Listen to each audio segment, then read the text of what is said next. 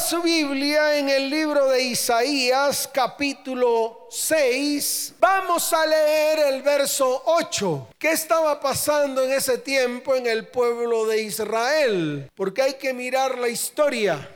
Hay que mirar los acontecimientos y hay que mirar por qué razón Dios tuvo que levantar a uno. ¿Qué tuvo que hacer Dios? Dígalo fuerte que tuvo que hacer Dios levantar a uno. Y tuvo que levantar a uno para que ese uno comenzara a hablar lo que Dios quería hablar. Eso es todo, esa es la única razón por la cual Dios quiere levantar a uno y te quiere levantar a ti. Uno solo que se levante, uno solo que reciba la revelación de Dios, uno solo que se ponga firme, uno solo que quiera tomar decisiones es suficiente para que Dios lo use como un instrumento, como un qué. Dígalo fuerte, como un qué. Claro, como un instrumento en sus manos para restaurar, restituir y haya redención en medio de la familia. ¿Cuántos dicen amén? Ese uno puede ser usted, sin importar qué pase, sin importar lo bravo o lo brava que sea su mujer o su cónyuge sin importar las circunstancias emocionales, sexuales y económicas o espirituales que esté viviendo, uno solo que se levante. Porque en este tiempo tal vez las condiciones que estaba viviendo el pueblo de Israel no eran las mejores, eran condiciones paupérrimas, eran condiciones en la cual el pueblo estaba en medio de idolatría, en medio de qué? Claro, adoraban muchos dioses el pueblo de Israel estaba en medio de inmundicia, en medio de qué? Dice la palabra que las calles estaban llenas de sangre. No habían familias. Prácticamente que los enemigos podían entrar y devorar a todo el pueblo. Porque no habían familias. Las casas estaban destruidas. Había asolamiento. ¿Había qué? Dígalo fuerte que había. Había asolamiento. La misma palabra lo dice en Isaías capítulo primero. Dice en el verso 4, oh gente pecadora, pueblo cargado de maldad, generación de malignos, hijos depravados. Eso es lo que estaba ocurriendo en ese tiempo en el pueblo. Ahora pregunto, ¿qué diferencia hay con lo que está pasando hoy en el pueblo de Dios? No hay ninguna. Lo mismo que estaba viviendo el pueblo en ese tiempo, lo está viviendo la iglesia de hoy. ¿De qué está lleno precisamente de gente pecadora? Pueblo cargado de maldad, generación de malignos, hijos depravados.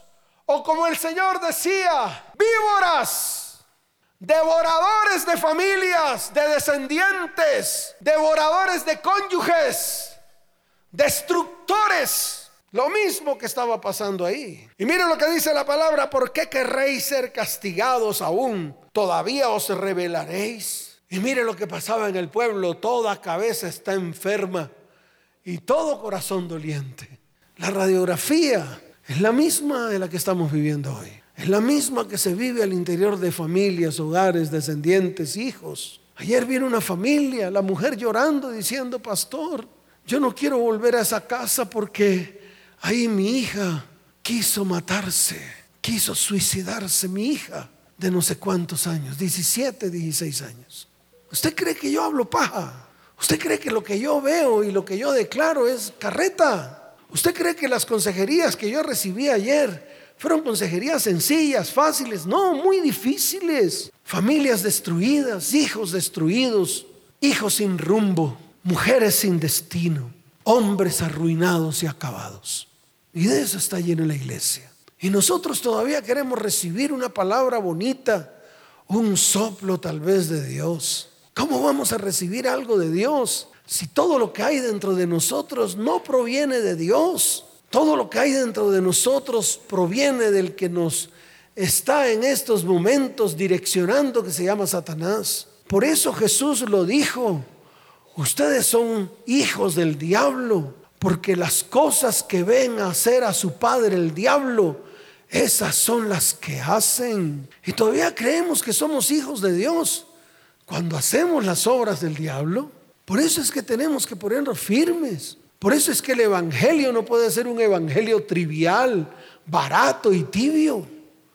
Tiene que ser el verdadero Evangelio que comience a talar nuestras vidas, nuestros corazones, nos hagan reaccionar y podamos levantarnos, tomar decisiones, decisiones firmes para que haya una restauración, restitución y podamos llevar nuestra vida, nuestro hogar y nuestra descendencia para ser redimidos, para ser qué? Dígalo fuerte, para ser qué? Redimidos. Y si le sigo leyendo, usted se va a asombrar, se va a agarrar la cabeza y va a decir, no, ¿y ahora qué hacemos? Mire lo que dice el verso 7, dice, vuestra tierra está destruida. ¿Vuestra tierra qué? Dígalo fuerte, vuestra tierra qué? Está destruida. Ahora no me venga usted a decir que está medio destruida. No, pastor, está medio destruida, pastor. Todavía queda algo, por lo menos queda el juego de sala que no rompí en mi rabia. Yo me acuerdo que yo rompía puertas. No sé si usted me emberracaba con mi esposa, estábamos de pelea y yo lo primero que cogía era la puerta y le daba un puño, le abría unos huecos así. Y después al día siguiente tenía que pagar escondederos a barra. ¿Escondederos a cuánto? Bueno, a peso escondederos a peso para poder restaurar el pedazo de puerta que había dañado el tablero. Destruía todo, tiraba todo.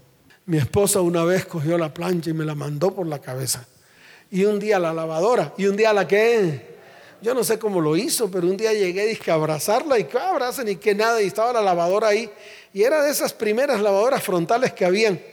Abrió la puerta, abrió la puerta de la lavadora y claro, salió toda esa agua llena de FAP o de jabón y claro, cuando yo fui ante ella, me, me caí de nalgas. ¡Pum! Me caí de qué? De nalgas. Y cogió la lavadora y desde atrás la cogió y ¡pum! me la tiró encima. Imagínese el odio que tenía mi mujer conmigo. Ahora, ¿usted cree que con todo lo que usted le ha hecho a su cónyuge y a su familia, ¿usted cree que su esposa lo va a amar? ¿Usted cree que eso va a pasar? ¿Usted cree que su, su nariz bonita y sus orejas bellas van a hacer que una mujer, después de que todo lo que usted le haya hecho, lo va a amar.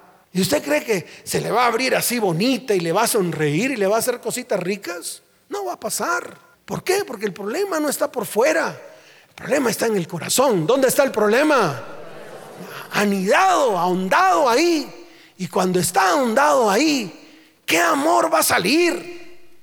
¿Qué ganas? ¿Qué deseo qué anhelo? Ninguno.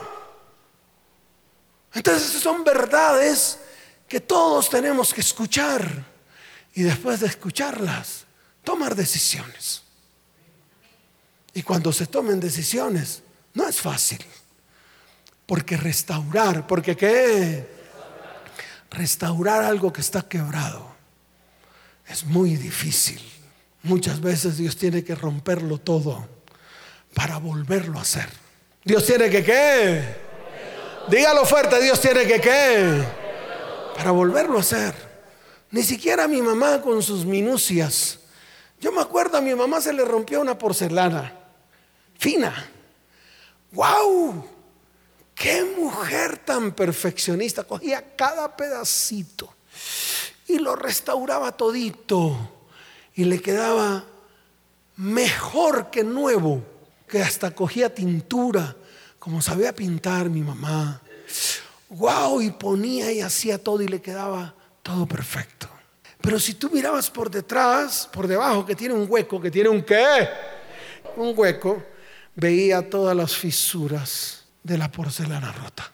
Y eso es lo que está pasando hoy. Por fuera tal vez nos vemos bonitos, nos pintamos el pelo, nos echamos pestañina, nos echamos pintalabios, nos colocamos el mejor abrigo, el mejor pantalón, los mejores zapatos, pero por dentro agrietados, por dentro rotos, destruidos. Y queremos entonces que con cosas físicas, humanas, porque ese es el problema de la iglesia de hoy, que se ha vuelto hedonista, humanista, creemos que con eso se va a solucionar todo. Vamos a hacer una cena de parejas para la restauración de las parejas. Yo le digo a esos soquetes, yo he invitado a mi mujer, no a esos restaurantes chimbos donde ellos invitan a sus familias. Yo invitaba a mi mujer a los mejores restaurantes que quedaban en las cumbres de los edificios. Giraban alrededor de la ciudad. Así yo veía toda la ciudad. Y ahí en medio de el giro cogía las manitos de mi esposa y le decía, mi amor, así con cara de cuchiflí, perdóname. Y entonces ella cogía el pedazo de camarón así y me lo ponía en la jeta y me decía, deja de ser mentiroso, no te creo nada. ¿Sabe por qué? Porque el alimento que se estaba comiendo no era la base suficiente para sanar su corazón.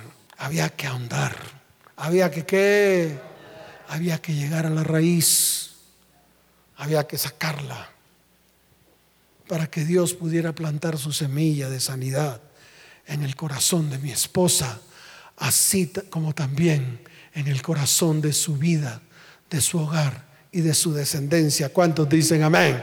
¿Cuántos dicen amén? Dele fuerte ese aplauso al Señor.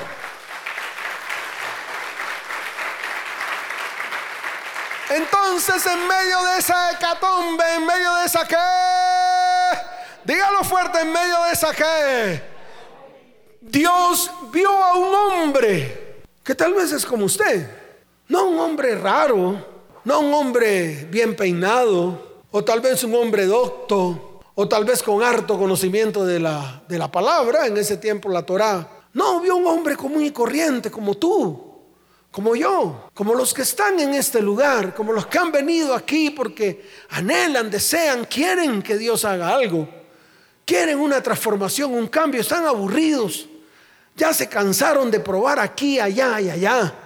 Dijeron, ya basta, mis hijos se están destruyendo. Hombres que vienen aquí llorando diciendo, pastor, yo quiero por lo menos restaurar a mis hijos. Así me dijo uno.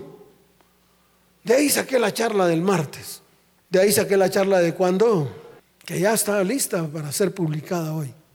Y fue por él, por lo que él me dijo. Mire lo que me dijo, yo aquí la tengo, pues la charla del martes. Yo aquí la tengo, vea.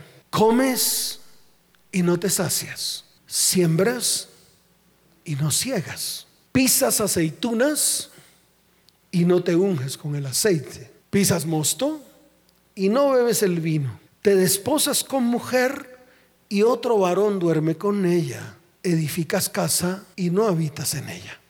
Fíjese la verdad de lo que pasa hoy.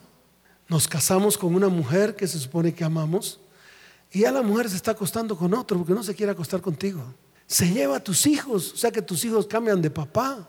La casa que compraron, ella habita en ella con otro hombre. Y por eso saqué esa charla. Se llama Pon el tate quieto al desorden que hay en tu vida, tu hogar y tu familia. Pon el qué? Tate quieto. ¿Usted cree que no hay que ponerle tate quieto a todo eso? ¿Usted cree que puede seguir así y puede que en algún momento dice que sople un viento que transforme todo? No va a pasar. ¿Quién dijo que eso pasa? ¿Quién dijo que las cosas se transforman o las cosas se restituyen o se restauran así, porque así, porque sopla un viento, porque le echen una tonelada de aceite? Eso no va a pasar. O porque escuchen esa un mequetrefe predicando una palabra. Y además una palabra toda light, bonita para que todos estén contentos. No va a pasar. Usted escucha la palabra, tal vez se emociona, pero cuando sale a la puerta todo va a seguir igual en su vida. No va a haber cambios. Pero cuando se predique esta palabra, la gente tiene que tomar decisiones. ¿Qué tiene que hacer la gente? Se acabó el lío. Escuchar lo que Dios dice y poner por obra la palabra que Dios está declarando en este tiempo para restaurar, restituir y redimir familias, hogares y vidas enteras. ¿Cuántos dicen amén? ¿Cuántos dicen amén? Entonces Dios llama a un hombre como usted, como tu mujer, como tu mujer, como tu varón, como tu jovencita Cualquiera de los que están aquí, si toman la decisión, Dios los llama y les va a dar una palabra y les va a colocar un propósito y usted va a comenzar a trabajar en esa palabra y en ese propósito.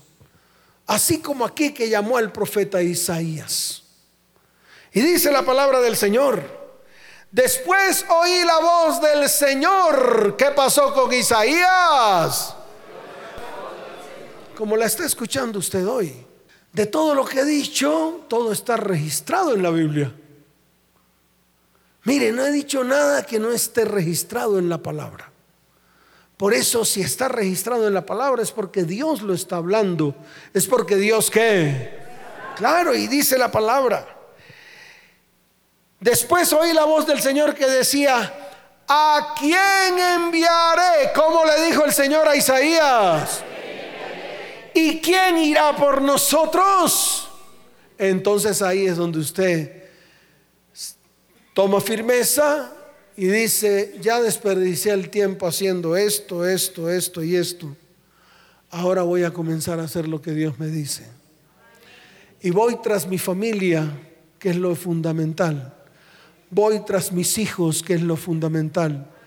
Para que Dios comience una verdadera restauración y restitución en medio de mi casa, mi hogar y mi descendencia. Se acabó el lío. Eso fue lo que hizo con Isaías.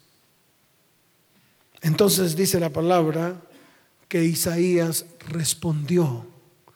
¿Qué hizo Isaías? Levante su mano derecha y dígale, Señor, diga, Señor, heme aquí, envíame a mí. ¿Cómo va a decir usted delante del Señor? Dígalo fuerte que no lo entendí. ¿Cuántos dicen amén? Pero usted tiene que tomar la decisión. Si no la toma, ahí se va a quedar con las ganas. No va a pasar nada. Si no se afirma, todo va a pasar de larín larán y no va a pasar nada. Por eso Dios ha tomado la decisión de restaurar tu vida para restituir tus sueños, para que todas aquellas cosas que fueron quitadas de tu vida por diferentes motivos sean devueltas. ¿Sean qué? Devueltas. Y cuando las devuelve Dios, las devuelve restauradas. Y las devuelve porque quiere restituir, porque quiere que, sin importar lo que ha pasado antes. Amén. ¿Cuántos dicen amén? Restaurar significa devolver algo, volver algo a su condición original. El término restitución es devolver a alguien algo que le fue quitado, que le pertenecía. Ahora, Dios no está hablando aquí de cosas. Dios no está hablando de qué. No, está hablando de cosas espirituales.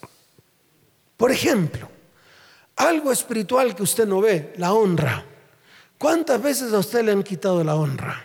Mire lo que ella dice. No lo va a mirar a usted, pero dice muchas y se le aguan los ojos. Porque así como a ella, a todos nos han quitado la honra. De una u otra manera, de diferentes maneras. ¿Cómo ha quitado usted la honra cuando abre su bocota, cuando abre su qué? Su bocota y comienza a deshonrar a la persona que tiene enfrente. Llámese como se llame. Llámese mamá, llámese papá, llámese cónyuges o llámese hijos. Es más, hasta deshonramos la empresa donde trabajamos y que nos dan el dinero para subsistir hablando mal de ella. Entonces fíjese que la deshonra no solamente es cuando hacemos cosas indebidas en el área moral, cuando hablamos de fornicación o de adulterio, no, también con nuestros labios hemos deshonrado. Y fíjense que es una deshonra tal vez chiquita, tal vez que mañana se nos pasa. Porque a cuánto se nos ha olvidado las veces que nosotros hemos deshonrado, por ejemplo, a nuestros hijos, cuando les hemos dicho que no sirven para nada, cuando les hemos dicho que son unos inservibles. ¿Cuántas veces hemos deshonrado a nuestro cónyuge cuando le decimos que es un soquete, mequetrefe, sordo, burro, orejón, no sirve para nada, no sirve para qué. Ayer vino una pareja en que la mujer le decía al varón, es que tú no sirves para nada, nunca cumples, eres un inútil, eres un qué, inútil. ¿Y qué quiere decir eso? ¿O a qué lo lleva eso? A la deshonra. O cuando usted a su mujer le decía que era una vagabunda, estúpida, idiota, bruja. ¿Qué cree usted que es eso? Tal vez a nosotros nos parece algo que al día siguiente se va a olvidar. No, eso pasa. Esta noche le doy besitos a mi mujer, la hago sentir bien, le hago cosas ricas y mañana se le olvida, pero usted se equivocó. No va a pasar. Eso no ocurre. Cada cosa que usted haga contra su familia queda en el corazón. Y si queda en el corazón, se reproduce. Si queda en el corazón, ¿qué? Claro, se reproduce como una raíz oscura llena de tentáculos. Y eso comienza a destruir vidas, hogares, familias, tierra. Y por eso su hogar está como está. Y por eso su cónyuge está como está. Y por eso sus hijos están como están. Mire, ayer la otra familia que vino, que quieren restaurarse, porque todos vienen a restaurarse. Todos dicen, pastores, ¿qué queremos? Se separaron. Él vivió, eh, vivió, está viviendo solo en su casa, en la casa que compraron los dos. Ella se fue con su mamá a vivir con su hija. Yo le pregunté a ella, le pregunté, ¿de qué vives? Y me dice, pastor, de los ahorros. Cuando yo miro sus manos, Dios me dice, es que le he dado manos bendecidas a esta mujer. Porque son mujeres berracas que con cualquier peso pueden vivir bien y pueden darle a, sus hijos y a su familia lo que necesitan. Él se fue a vivir en su casa en la cual ella no quiere seguir viviendo. Eh, porque yo le dije, no, y te vas a vivir a tu casa. Y empezó a llorar, fue terrible. De verdad fue terrible ver ese cuadro. O sea, cuando yo veo esos cuadros de dolor intenso en el corazón de una mujer que decía, no, pastor, yo no quiero vivir más en esa casa. Le dije, pero dígame por qué la santificamos, le dije yo. Le dije, no, vamos y la santificamos. Vamos y la santificamos, la ponen bonita. Comienzan a cambiar cosas. Tú, varón, ve y consigues un trabajo, Dios va a abrir puertas. O sea, Dios comenzó a hablarle a ellos, a la familia, a la restauración de la familia, como Dios tiene que hablar cuando las personas de verdad se arrepienten y cuando quieren que Dios haga algo en sus vidas. No aquellos que vienen y se la tiran de Juan Temeleguindo con sus gafas negras y se creen bollitos así todos bonitos y entonces pretenden que se les rinda pleitesía. No, tiene que venir con corazón humilde con ganas y deseos, no con altivez y orgullo. Es que yo hice, es que yo soy, es que yo le di todo, es que yo hice, es que yo no sé qué. A esos yo bajo siempre y cojo el hacha y les corto la cabeza y los saco corriendo de aquí, porque a los tales Dios ni siquiera los ve, porque saben toda la porquería que han hecho en sus vidas, hogares y descendencias, y todavía se creen que son los altivos y orgullosos. Y Dios no quiere aquí altivos. Dios quiere personas que de verdad se humillen delante de Él para que Dios comience a obrar en medio de sus vidas, hogares y familias. ¿Cuántos dicen amén? ¿Cuántos dicen amén? Dale fuerte ese aplauso al Señor. Entonces esta mujer llorando, esta mujer estaba llorando terrible. Oh, derramó su corazón ahí lleno de dolor y dice, pastor, yo no quiero. Y él le decía, no, pues santificamos la casa. No se preocupe. Sacamos todo lo inmundo que hay ahí, el espíritu de muerte que hay, todo lo que hay ahí, lo sacamos, no se preocupe. Dios santifica el hogar completo desde la raíz hasta los troncos, hasta las ramas y hasta los frutos, le dije yo. Dijo que no. Y dijo que no porque ahí casi que su hija se suicida. Casi que su hija que tenía unas máquinas que con mucho esfuerzo había comprado y en esa casa se la robaron. Todos los recuerdos del maltrato, todos los recuerdos de la violencia, todos los recuerdos del dolor, de la deshonra, todo lo vivido en cada rincón de esa casa, no le permitía a ella levantar la mano y decir, listo, yo me voy para esa casa. Para que usted entienda que restaurar no es fácil después de haber roto. Y eso que apenas vamos por la restauración. Y mucho menos es fácil restituir todo lo que es espiritual y que sale como neuma de nuestra boca. Que sale como qué? Claro, porque cuando usted habla, ah, sale neuma. Y eso que sale es espíritu. Es que, y cuando usted saca de su corazón un espíritu inmundo, como una maldición, como una qué? Maldición, muérete. Sale un espíritu de muerte. Que ese espíritu de muerte va y hasta que no cumpla su objetivo, no se queda quieto. Eso lo tiene que entender usted como cristiano, para que deje de ser sordo y comience a hacer lo que tiene que hacer. Por eso cuide sus palabras, cuide lo que habla, cuide lo que pronuncia y contra quién lo pronuncia. Porque cada vez que usted abre su bocota para sacar neuma del corazón, lo que está sacando es un espíritu inmundo que va directo a cumplir lo que usted anheló en su corazón. Y aquí pasó. Un hombre que vino y dice, pastor, mis manos no producen nada. Ya no sé qué hacer. Llevo muchos años sin producir nada. Y él quería saltarse todo el proceso. Él cree que Dios es un tonto, como lo creen todos. No es que Dios es mi pelele. Él me, yo hago, y él, yo, yo digo algo y él lo hace. Sí, como no, moñito, usted no conoce el carácter de Dios. Así que no piense que Dios hace lo que a usted se le dé la gana. Ustedes querían saltarse en la consejería. Ustedes querían llegar al final. Y le dije, un momentico, vamos atrás.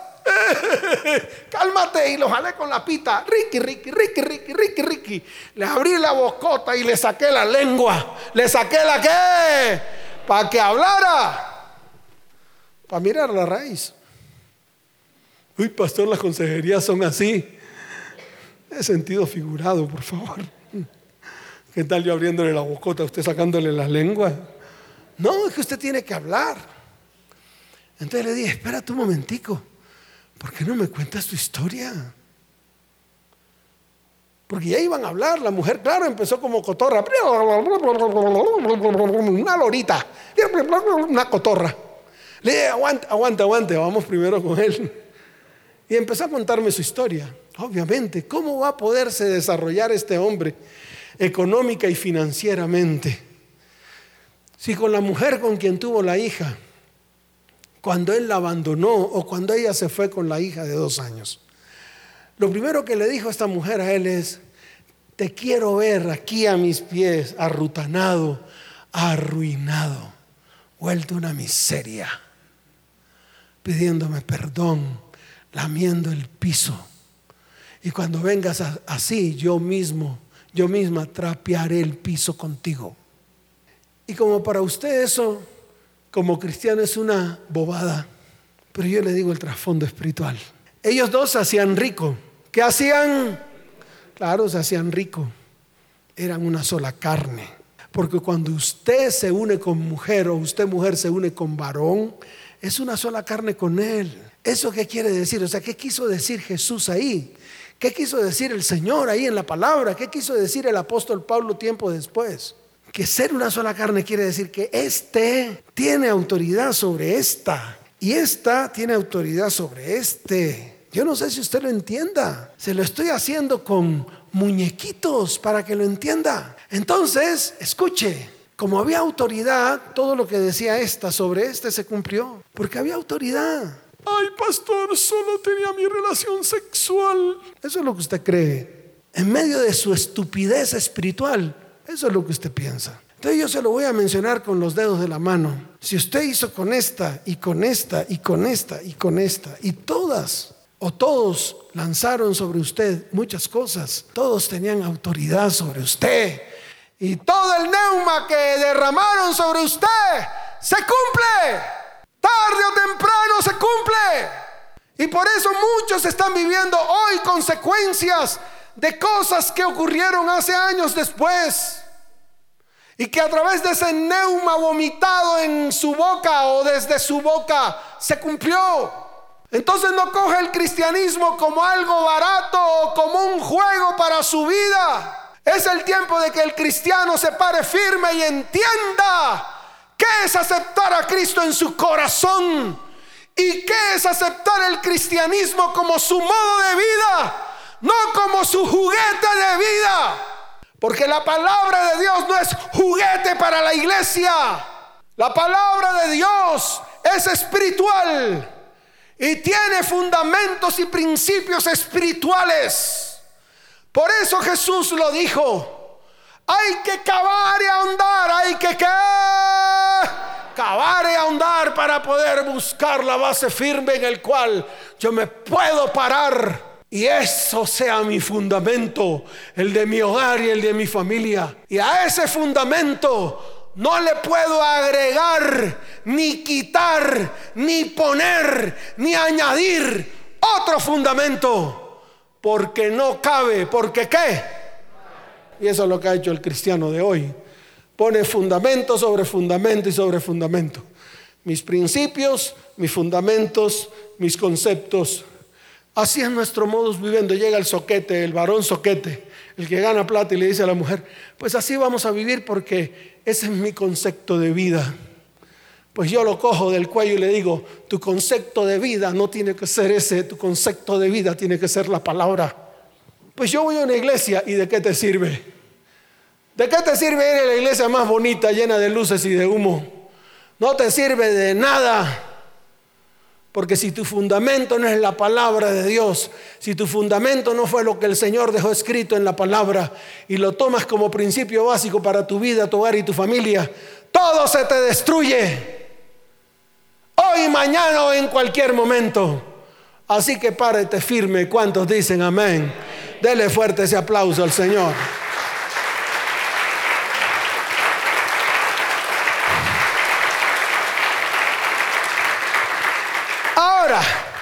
Cuando Dios llama a Isaías, lo primero que hace es limpiarle su bocota. ¿Qué es lo primero que hace?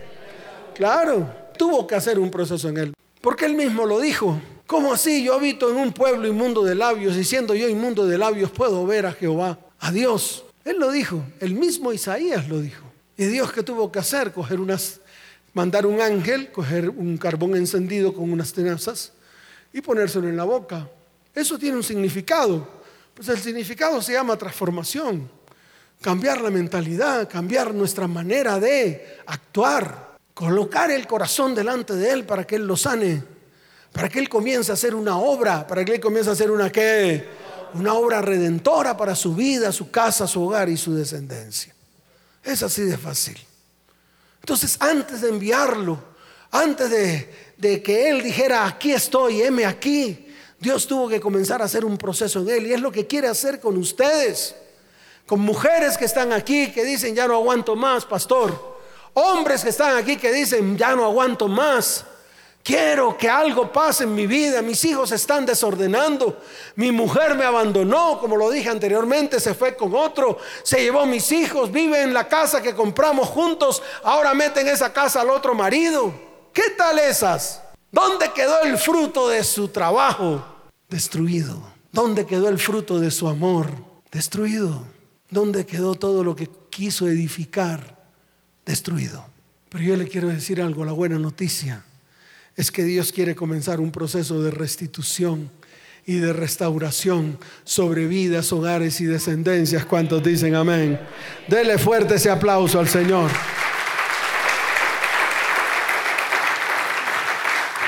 En la Biblia habla de un hombre llamado Mefiboset. ¿Cómo se llama este hombre? Mefiboset, eso está en el libro de Segunda de Samuel, capítulo 9. Ahí está la palabra en Segunda de Samuel, capítulo 9, desde el verso primero en adelante. Le voy a contar quién era Mefiboset para que usted sepa a dónde quiero llegar. Mire, Mefiboset no era más que el hijo de Jonatán, era el hijo de quién? Amigo del rey David. Ellos dos habían hecho un pacto que a pesar de que su papá Saúl, su papá ¿cómo se llamaba? ¿Cómo se llamaba su papá? A pesar de que su papá Saúl persiguió al rey David, el pacto entre el rey David y Jonatán siempre se mantuvo firme. Eran muy buenos amigos, sin importar lo que estaba pasando con el padre de Jonatán, que se llamaba Saúl. Escuche, en los tiempos de los reyes, cuando un rey era destronado, cuando un rey era qué? Era destronado, pues obviamente tenían que matar a toda su descendencia. Entonces el rey moría y tenían que morir toda su descendencia, sus hijos, sus nietos. ¿Por qué? Porque ya ese rey tenía que quitarle, o de ese rey se le quitaba su linaje, su linaje de rey. Y precisamente empezó el ejército del rey David cuando muere Saúl, cuando lo matan, eh, a pesar de que el rey David le perdonó la vida tres veces. ¿Cuántas veces le perdonó la vida? Tres veces al rey Saúl. tres veces. Él dijo, yo no puedo matar al ungido de Dios, al que Dios ha llamado, no lo puedo matar. Pero ya llegó el momento en que se armó la tangana. ¿Qué se armó? Sí, la tangana, la batalla, la guerra, y entonces mataron al rey Saúl. Inmediatamente todo el ejército de Saúl comenzó a perseguir a toda la familia del rey Saúl y a toda su descendencia. Después de verlos matados a todos, la persona que cuidaba a ese niño, porque era un niño pequeño, era un niño, la persona que cuidaba a Mefiboset, escuchó, mataron al rey Saúl y mataron a todos sus hijos. Y ahora vamos por los nietos. Y entre ellos estaba Mefiboset. Esta criada, la persona que cuidaba a ese niño, levantó en vilo al niño y el niño se le resbaló. ¿Qué le pasó al niño? Dígalo fuerte, ¿qué le pasó al niño Mefiboset? se le resbaló y cayó y ¡pum! se le partieron los pies. Quedó lisiado de los pies, dice la palabra. Prácticamente no podía caminar. Pues ahí, no había problemas. Tal vez una silla de ruedas, tal vez eh, pues algún instrumento para que lo pudieran colocar allí. Y ahí no fue el problema. El problema es que Mefiboset fue llevado a un lugar llamado Lodebar, un lugar de soledad un lugar de desierto, un lugar donde no había nada, un lugar de desolación, que es el problema que les ocurre a las familias de la tierra. Cuando se introduce pecado, maldición, iniquidad, cuando se introduce a la tierra mentiras, que eso es lo que se produce, eso es lo que uno, uno mete en la familia, ¿verdad? Uno le dice a la mujer, mi amor, estoy aquí en tal parte y mentiras que está allá en otra parte. ¿Verdad? No, mi amor, estoy aquí viendo la prédica del pastor Salas y mentiras, estoy viendo una mujer en pelota. Eso es lo que hacemos. Esas son las mentiras. Eso lo hemos hecho, le hemos mentido a nuestra familia, a nuestro cónyuge, a nuestro hogar, a nuestros hijos, a nuestros qué. Claro, hasta a nuestros hijos les hemos mentido. Y creemos que eso no pasa nada, eso es larín larán, eso, tranquilo, yo soy cristiano, voy a la iglesia del pastor Chichumeco, del Calvo Salas, levanto las manos y canto, aleluya, y ya, se acabó el lío.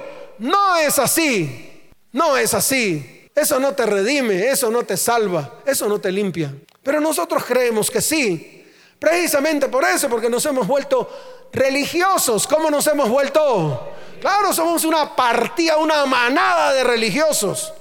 Pensamos que la doctrina cristiana es una religión más. Y entonces nos tenemos que someter a un líder, a un pastor, a una iglesia, y ya, esa es la religión. Pero por debajo, la base, vuelta a una porquería, dañada, destruida. ¿Por qué? Porque si tomamos la religión cristiana como una religión, allá vamos a llegar todos a la hecatombe Nunca vamos a ser capaces de pararnos firmes delante de Dios, ser varones de verdad, amarrarnos lo que tenemos que amarrarnos, ponerle un cauchito bien apretado. Eso es lo que tenemos que hacer nosotros. Y pararnos firmes delante de Dios para caminar rectos delante de, de su perfecta presencia. ¿Cuántos dicen amén? Que ese es el verdadero cristianismo. Cuando de verdad nos convertimos, cuando de verdad somos transformados. De resto no va a pasar nada. A nosotros ya nos pasó. También quisimos llevar una vida religiosa, ¿sí o no? Religiosa. Vamos a hacer una ofrenda de paz y todo el mundo. Iban un pocotón de viejas. ¿Tú no te acuerdas? Iban como 20, 25. Pocas viejas religiosas allá. Todos así con carita cuchiflí. Dije, hacer una ofrenda de paz. Pura cara cuchiflí. Pura cara cuchiflí allá. Y entonces todo el mundo con cara cuchiflí así. Aleluya, aleluya. Y yo diciéndole, estas ofrendas de paz son terribles. Uno hace una ofrenda de paz y la ofrenda de paz se vuelve contra uno. Y se lo decía a todos y le decía, ¿cómo está la condición de ustedes? Eran como veintipico, cuarenta, ¿ustedes no se acuerdan? Un poco ton. Ya ahorita ya, ya ahorita solo vamos, a, a, duras penas vamos doce. A duras penas vamos doce.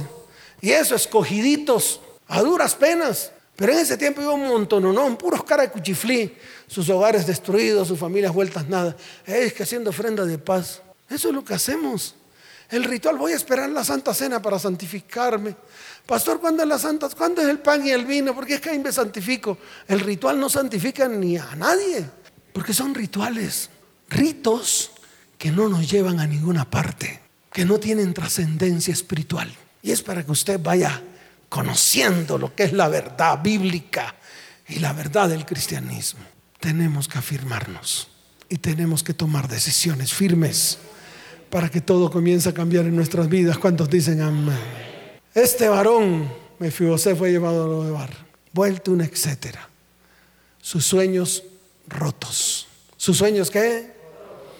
No pudo ser general de ningún ejército, no pudo pertenecer a las fuerzas militares, tampoco pudo ser pastor, tampoco pudo ser orfebre, tampoco pudo ejercer ninguna actividad de las actividades que en ese tiempo los hombres asumían, comerciantes, eh, pastores de ovejas, tenían ganados, vendían y compraban. Él no podía, él estaba sumido en una silla totalmente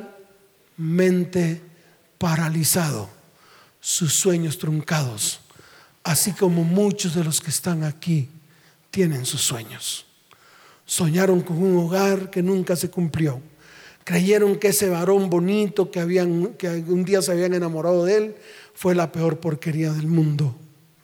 Los hijos que soñaron, hijos de bendición, hijos que iban a ser de bendición para sus vidas, para sus familias, que iban a tener familias buenas, familias bien constituidas, las ven y ven cómo sus hijos se destruyen, llenos de mujeres que no son, llenos de hogares destruidos, nietos vueltos una miseria, bisnietos vueltos una miseria, descendencias que ya no creen en Dios.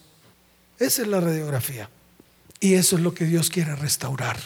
Eso es lo que Dios quiere hacer en usted para restituirlo y a través de la restitución usted se ponga firme para seguir constituyendo familias rectas, íntegras, delante de Dios, que de verdad puedan levantar su mano y decir, Señor, heme aquí, yo estoy dispuesto para que miles y miles de familias sean restauradas y sean restituidas en el nombre de Jesús. ¿Cuántos dicen amén? Fuerte ese aplauso al Señor.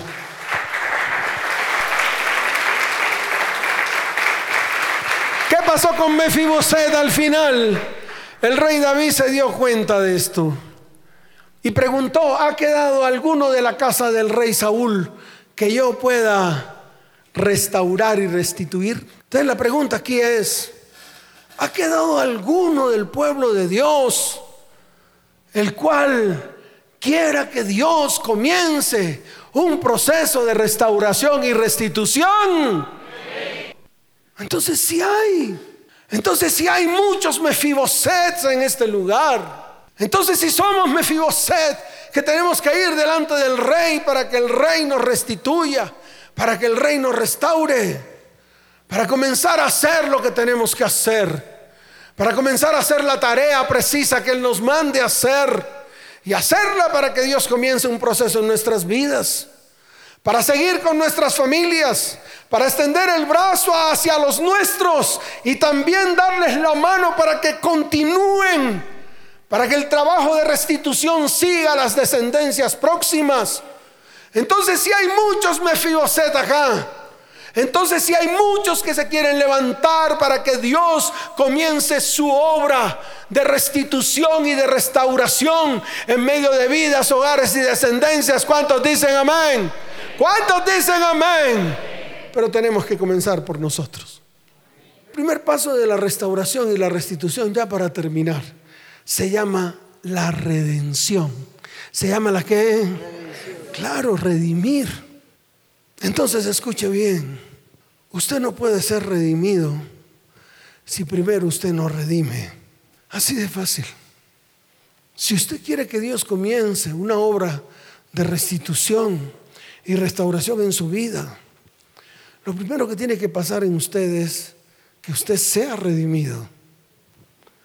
O sea, que usted pertenezca, que usted forme parte, que usted qué? Claro, forme parte. Sea de. Si no, no pasa nada. ¿Usted cómo pretende que Dios lo restaure y lo restituya si usted no pertenece a Dios? Solamente hay que tener cuatro dedos de frente para saberlo. ¿Usted cómo puede entrar en una restauración, en una restitución del verdadero Dios si usted todavía no cree en Él, si usted no forma parte de Él, si usted no pertenece ni siquiera a Él, si usted no es, del pueblo de Él? Entonces lo primero que usted tiene que hacer es ser redimido, formar parte, ser de, ser hijo, ser qué? Y si hijo, heredero, y si hijo, ¿qué? Heredero. Y si heredero, coheredero con todo lo que Dios nos ha entregado a través de Jesucristo, ¿cuántos dicen amén? Si eso no ocurre, no pasa nada. Perdió el tiempo, vino aquí de balde. Si ve que tenemos que ponernos firmes, si ve que no solamente es que yo quiero, pastor, ¿y por qué quiere? Ay, porque veo a mis hijos destruidos, pastor, y se comen así las uñas. Parecen cabras. Vuélvase oveja. Tome la decisión de ser hijo. Y si hijo heredero. Pero para poder ser hijo, tiene que ser obediente a todo lo que Dios le dice que haga. Porque el verdadero hijo es obediente. Amén. Y eso se llama redimir. Redimir es volver a la senda, al camino. Eso se llama redimir. Y eso es lo que usted tiene que hacer. Pero ¿qué ocurre hoy en día? ¿Qué es lo que tenemos que entender? Hoy en día las familias son conformadas por hijos que no pertenecen a la familia. Muchas mujeres, sus cónyuges actuales, sus hijos no son hijos de ese cónyuge. Los hijos de él no son hijos suyos. Sin embargo, viven con usted. Y aquí vienen muchos en los cuales muchos varones dicen, no, pastor, mire, ella tiene su hijo y ella ve por su hijo. Entonces yo me lo quedo mirando y le digo, cuando usted aceptó a esta mujer, que la vio bien bonita, que le gustó, tenía que aceptar todo lo de ella y todo lo que ella trae. Y lo mismo usted, mujer. Si usted aceptó a este hombre, tenía que aceptarlo a él y todo lo que él trae. Porque entonces, ¿para qué lo aceptó? Si lo que se supone yo acepto a alguien, vivir con alguien para formar una familia, un hogar, no para los 50 los 50 mil para la luz, yo pongo los 30 mil para el agua, tú los 20 mil para el gas, tú los 10 mil para el internet, tú los 5 mil para el teléfono, tú los no sé qué para el arriendo. ¿Es para eso que usted se une con un hombre? ¿Mujer? ¿O usted varón, usted se une con una mujer para eso? Porque la vio que trabajaba y devengaba algunos dineros. Entonces usted le decía, es que esta mujer es berraca. Entonces me voy a unir a una mujer berraca para ver si yo también voy en lanchita ahí sabroso. ¿Es para eso? Para tener relaciones sexuales tal vez los primeros días, todos los días, dándole carrumba. Pero a los tres meses ya ni la mira. Ese es el juego de la vida. ¿Usted cree que eso es lo que dice la Biblia? ¿Usted cree que crear hogar y familia es un juguete? ¿Qué le pasa? ¿Usted cree que Dios constituyó esa palabra para qué? Si no fue para crear generaciones, generaciones, generaciones que creyeran en Él. Ese es el fundamento de Dios desde el comienzo. Por eso creó a un hombre y a una mujer. Y le dijo, multiplicaos y fructificad. Hagan generaciones. Den herencia cuando Dios destruye la tierra, ¿qué le dice a Noé cuando desembarca del arca? No le dice lo mismo. Mírelo y verá. Multiplíquense y fructifiquen. Porque ese es el concepto de Dios desde el comienzo. Crear familias, generaciones. Y como somos cristianos, entonces tenemos que crear generaciones que crean en Él. Es todo. Entonces, para que usted pueda parir hijos, primero usted tiene que ser hijo, ¿o no? Claro, que es así. ¿Es que acaso usted nació de la nada? Usted nació de un vientre y fue hijo. Y luego su vientre lo prestó para dar hijos. Eso se llama redención. Eso es redimir. Redimir es quitar toda culpa. Redimir es quitar todo pecado. Redimir es quitar toda maldición. Pero vuelvo y le repito, no solamente de usted, sino de todos los que están a su alrededor. De todos los que están aquí. Por eso, si usted fue redimido, también redima. Como las familias se conforman de esa manera hoy, pues no podemos hacer nada. Se conforman así. ¿Qué podemos hacer? Jesús mismo lo dijo. ¿Qué puedo hacer yo si eso es lo que quiere el hombre? Pero vuelvo y le repito. Si en su familia hay algún bastardo, y usted es el jefe y la cabeza del hogar, redima, redima ese bastardo. Así de fácil es. No lo deje suelto, como un bastardo. Redímalo para que pueda entrar como hijo a la casa de Dios. ¿Cuántos dicen amén? Dele fuerte ese aplauso al Señor.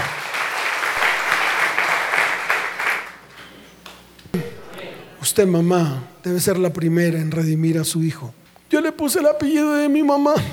No es el papel, es lo espiritual. No es el papel, es lo que lo espiritual. No, pero es que yo no sé nada del man. Y entonces, ¿para qué se unió a uno que no quiere a su hijo? Yo pregunto, ¿no?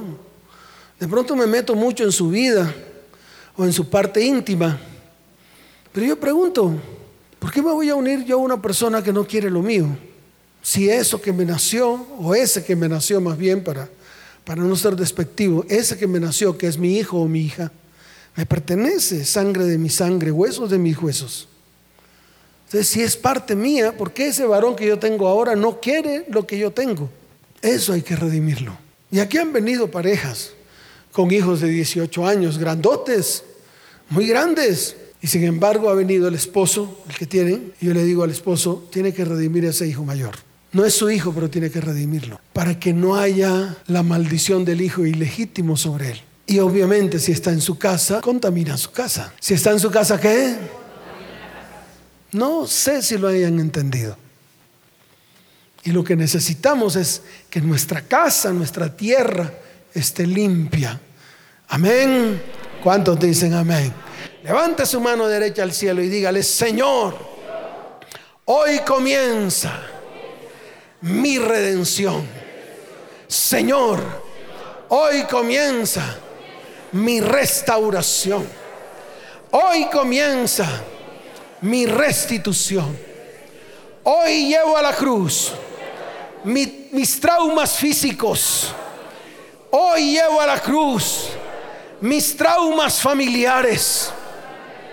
Hoy llevo a la cruz mis traumas emocionales del dolor, tanto físico como espiritual, como emocional.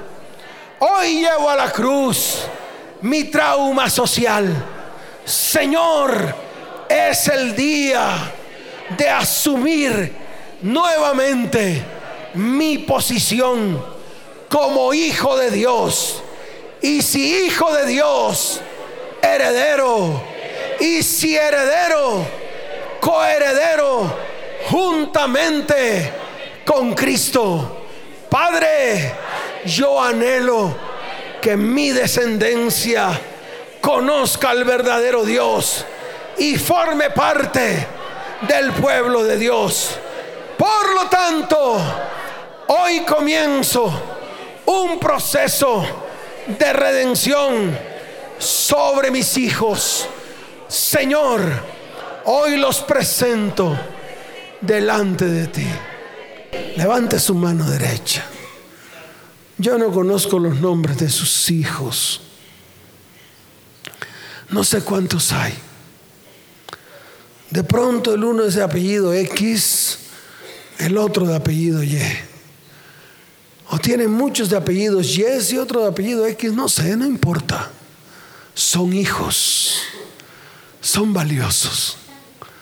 Son los regalos que un día Dios nos entregó. Que tal vez nosotros no pudimos valorarlos pero hoy es el día en el cual Dios va a comenzar a restaurarlos a ellos.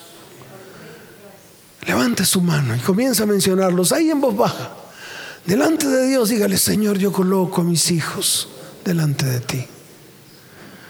Hable con Él, hable con el Señor, por favor. Que sea este tiempo, pequeño tiempo.